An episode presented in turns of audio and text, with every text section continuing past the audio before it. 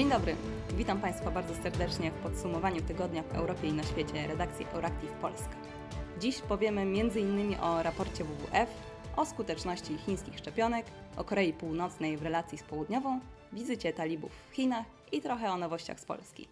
W zastępstwie za naszą redaktor naczelną Karolinę Zbytniewską witam Państwa ja, Kamila Wilczyńska, a wraz ze mną w studio dziennikarze Aleksandra Krzysztoszek i Mateusz Kucharczyk. Wydawczynią podcastu jest Kinga Wysocka, a realizatorami Paweł Natorski i Sandra Dębowska. A więc zapraszam. Zacznijmy od wstrząsającego raportu WWF, z którego dowiadujemy się, że w ciągu każdego roku śmierć ponosi do 100 milionów rekinów oraz płaszczek. Ponad 1 trzeciej gatunków tych zwierząt grozi wyginięcie. Ma to związek z przełowieniem populacji i handlem ryb. Jak się okazuje, kraje Unii Europejskiej odgrywają w tym procederze znaczącą rolę. Odpowiadają one bowiem za 22% światowego handlu mięsem rekinów. Prym w tej kwestii wiedzie Hiszpania. Jest ona największym eksporterem na świecie. Wysyła mięso rekinów do 85 różnych krajów oraz terytoriów. W ciągu ostatniej dekady największy handel mięsem rekinów odbywał się między Japonią a Hiszpanią, Portugalią i Hiszpanią, Wielką Brytanią a Hiszpanią oraz Japonią i Panamą. Liderem eksportu mięsa płaszczek jest Argentyna, a importu Korea Południowa. Według raportu spadek ilości tych dwóch gatunków przyczynia się do pogorszenia stanu oceanu. Rekiny odgrywają kluczową rolę w ekosystemach morskich.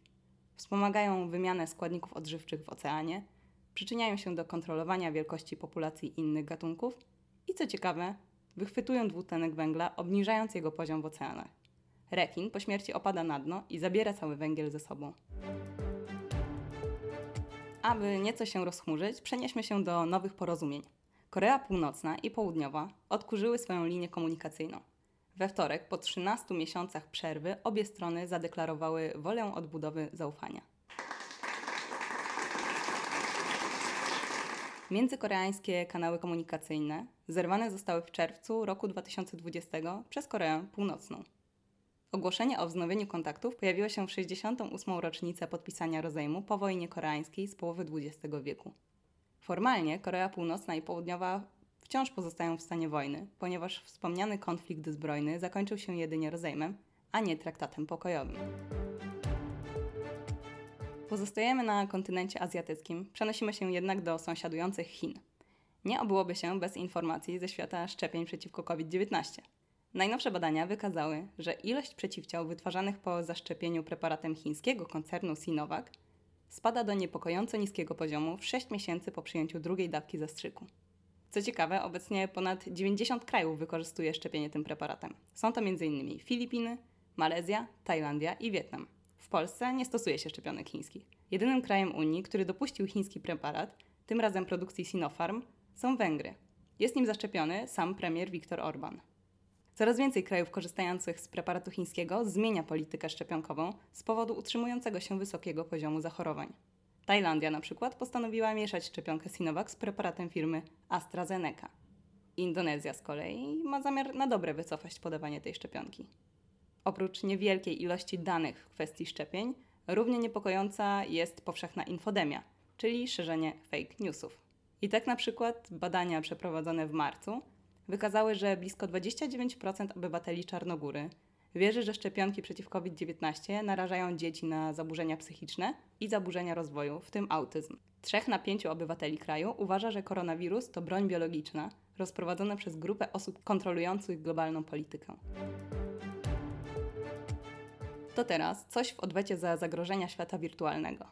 We wtorek premier Mateusz Morawiecki oświadczył, że cyberprzestępczość jest plagą XXI wieku, która zagraża zarówno instytucjom państwowym, firmom i pojedynczym obywatelom. Oszustwa komputerowe, fałszywe maile, fałszywe SMS-y, kradzież tożsamości to są zjawiska, z którymi niestety musimy się mierzyć, o których coraz częściej ostatnio słyszymy. Korzystamy z sieci wirtualnej, ale szkody są jak najbardziej realne i dotykają naszego życia codziennego, ale dotykają też możliwości funkcjonowania instytucji publicznych, instytucji samorządowych i oczywiście mm, życia poszczególnych obywateli. Poinformował przy tym, że w celu przeciwdziałania cyberzagrożeniom powołane zostanie Centralne Biuro Zwalczania Cyberprzestępczości, które ma podjąć pracę z początkiem przyszłego roku. Nowa jednostka będzie odpowiedzialna za rozpoznawanie, zapobieganie i zwalczanie cyberzagrożeń, powiedział premier Morawiecki. Utworzony ma zostać także specjalny fundusz, w ramach którego finansowane będą projekty i nowe inicjatywy związane z cyberbezpieczeństwem właśnie. Teraz przekazuję głos Mateuszowi, który opowie nieco o nowym pomyśle Zbigniewa Ziobry. Rzeczywiście, Zbigniew Ziobro nie daje o sobie zapomnieć. Tym razem minister sprawiedliwości rzucił wyzwanie Europejskiemu Trybunałowi Praw Człowieka. Polityk Solidarnej Polski chce, by Trybunał Konstytucyjny kierowany przez Julię Przyłębską ocenił Europejską Konwencję Praw Człowieka. Prokurator Generalny uważa, że Europejski Trybunał Praw Człowieka nie powinien oceniać legalności wyboru sędziów Polskiego Trybunału. Dlatego skierował wniosek o uznanie jednego z przepisów Europejskiej Konwencji za niezgodny z konstytucją. Z wniosku e, Zbigniewa Ziobry wynika, że Trybunał Konstytucyjny ma skontrolować Konwencję o ochronie praw człowieka i podstawowych wolności, nazywaną Konwencją Europejską. To umowa międzynarodowa obowiązująca w 47 państwach Rady Europy.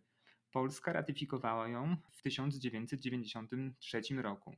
Konwencja gwarantuje obywatelom państw należących do Rady Europy wiele praw i wolności, na których straży stoi Trybunał w Strasburgu. Ziobro podważa konstytucyjność jednego z najważniejszych zapisów, to jest prawa do rzetelnego procesu sądowego. Został on zaskarżony m.in. w zakresie, w jakim obejmuje dokonywanie przez Europejski Trybunał Praw Człowieka oceny legalności procesu wyboru sędziów Trybunału Konstytucyjnego w celu ustalenia, czy Trybunał jest niezawisłym i bezstronnym sądem ustanowionym ustawą. Ziobro kwestionuje wykładnię dokonaną przez Trybunał w Strasburgu w jednym z wyroków dotyczących Polski. Według prokuratora generalnego przepis, tak jak go interpretuje sąd w Strasburgu, jest niezgodny z dwunastoma artykułami Konstytucji. Trybunał w Strasburgu w ostatnim czasie trzykrotnie stwierdził naruszenie prawa do rzetelnego procesu przez Polskę. Wniosek Ziobry jest reakcją na wyrok z maja, w którym uznano, że Polska naruszyła konwencję z powodu orzeczenia wydanego w Trybunale Konstytucyjnym z udziałem tak zwanego dublera sędziego Mariusza Muszyńskiego w sprawie jednej z prywatnych firm.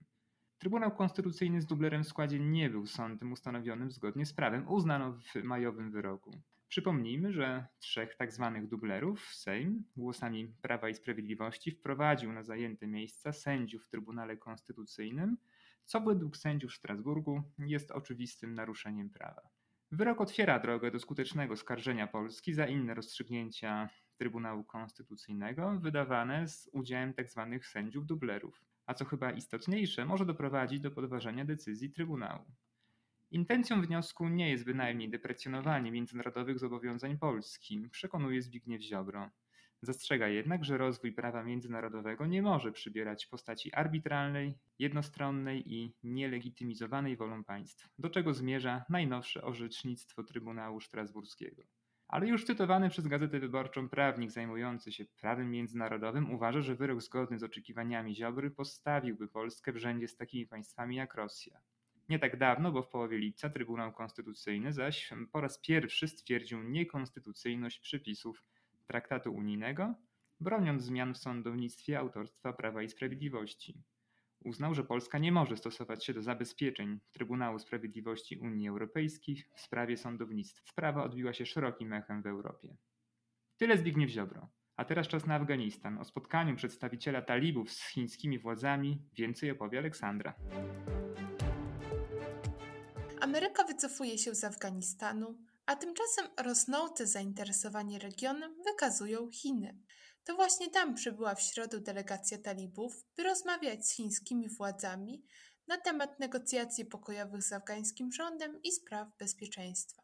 Szef chińskiej dyplomacji Wang Yi ocenił, że talibowie są kluczową siłą polityczną i militarną w Afganistanie i mają do odegrania ważną rolę w procesie pokojowym i odbudowie kraju. Zaapelował do talibów, by w toczących się rozmowach pokojowych z afgańskim rządem stawiali na pierwszym miejscu interes narodu i działali na rzecz jedności w regionie. Odniósł się również do decyzji Stanów Zjednoczonych i NATO o pospiesznym wycofywaniu sił z Afganistanu. Zdaniem szefa chińskiego MSZ świadczy ona o porażce amerykańskiej polityki wobec regionu, ale jednocześnie jest to dla Afgańczyków ważna okazja do stabilizacji i rozwoju własnego kraju. Chociaż po decyzji Waszyngtonu o wyprowadzeniu wojsk do końca sierpnia, talibowie wznowili ofensywę, przejmując kolejne tereny. Toczące się w Katarze negocjacje pokojowe nie przyniosły jak dotąd znaczących rezultatów. Chińskie zainteresowanie Afganistanem z pewnością nie jest jednak bezinteresowne. Jednym z interesów jest spodziewane poskromienie przez talibów Islamskiej Partii Turkestanu. Eksperci wątpią, że taka organizacja w ogóle istnieje w formie operacyjnej, ale Pekin twierdzi, że grupa ta prowadzi w Xinjiangu działania niepodległościowe. Jej rzekoma działalność jest częstym argumentem, jakim Chiny uzasadniają łamanie praw człowieka wobec muzułmańskiej ludności ujgurskiej. Podczas spotkania Ban Yi wyraził nadzieję, że talibom uda się w sposób zdecydowany rozprawić z tą partią. A jak Stany Zjednoczone reagują na aktywność dyplomatyczną Chin w związku z Afganistanem? Sekretarz stanu USA Antony Blinken ocenił, że zainteresowanie Chin sytuacją w Afganistanie może być rzeczą pozytywną. Jego zdaniem tak właśnie będzie, jeśli Pekin będzie działać na rzecz pokojowego rozwiązania trwającego tam konfliktu i stworzenia w Afganistanie prawdziwie inkluzywnego i reprezentującego naród rządu. The Taliban says that um, it, um, it seeks international recognition, that um, it wants uh, international support uh, for Afghanistan. Presumably, it wants its leaders to be able to travel freely in the world, uh, sanctions lifted, uh, etc. Uh, well, the uh, taking over the country by force and abusing the rights of its people is not the path to achieve those objectives. Um, there's only one path, and that's at the negotiating table to resolve the conflict Uh, peacefully and to have an Afghanistan emerge that is governed uh, in uh, a genuinely inclusive way and that's represented. To teraz już na sam koniec krótki news, a raczej ciekawostka. Władze Rotterdamu postanowiły zainstalować w mieście specjalne urządzenia emitujące dźwięk o wysokiej częstotliwości, który słyszą wyłącznie młodzi ludzie do 25 roku życia. Mają być one włączane w nocy tam, gdzie młodzież jest nazbyt uciążliwa. Małe skrzynki zwane komarami wykorzystywane są w Holandii już od niemal 15 lat. Decyzja o rozmieszczeniu większej ilości urządzeń była spowodowana licznymi skargami na hałas, któremu winna była imprezująca młodzież. Komary mają być włączane w godzinach od 10 wieczorem do 6 rano. Po tygodniu pełnym niezwykłych wydarzeń z całego świata życzę Państwu wspaniałego weekendu i należytego odpoczynku. Mam nadzieję, że będą mogli się Państwo zrelaksować i uciąć komara w odpowiednich okolicznościach. Do usłyszenia za tydzień.